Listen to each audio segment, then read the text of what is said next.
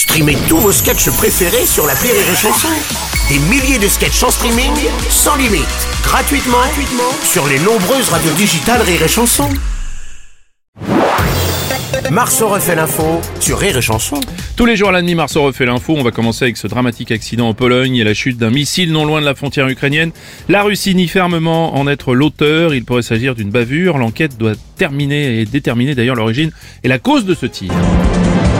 Jean-Pierre Foucault, bonjour Bonjour Aujourd'hui, nous jouons à qui qui sait qu'a tiré sans faire exprès sur la Pologne? Je rappelle que nous jouons pour une association, l'association Jamais sans mon citrate de bétaïne, organisation qui vient en aide à tous les buveurs de Beaujolais Nouveau pour éviter les écorts d'estomac. Organisation dont Aurélie est la marraine et ce depuis sa création. Bien sûr. Revenons à cette question. S'il vous plaît, oui. Qui, qui sait qu'a tiré sans faire exprès sur la Pologne? Alors.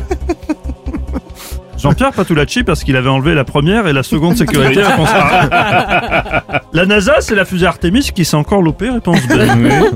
Pour avoir autant de débris, c'est peut-être le résultat d'un déjeuner arrosé du morning du riz, réponse C. Je voterai pour celle-là.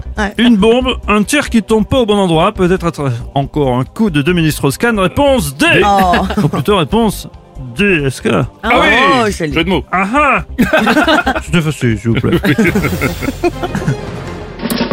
Joe Biden, vous avez indiqué qu'il ne pouvait pas Ah s'agir d'un tir russe, c'est ça? Uh, yes. Alors, d'abord, bonjour, monsieur Demorand.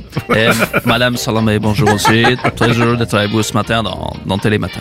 Alors, pour moi, ça ne fait aucun doute. Oui. Et l'enquête le confirmera.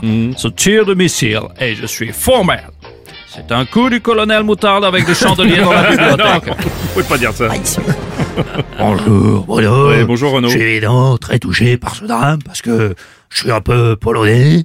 Vous êtes polonais Souvent, on me prend pour un polonais Ah oui. avec un adjectif euh, avant. euh, Oui, bien sûr, oui, on voit très bien.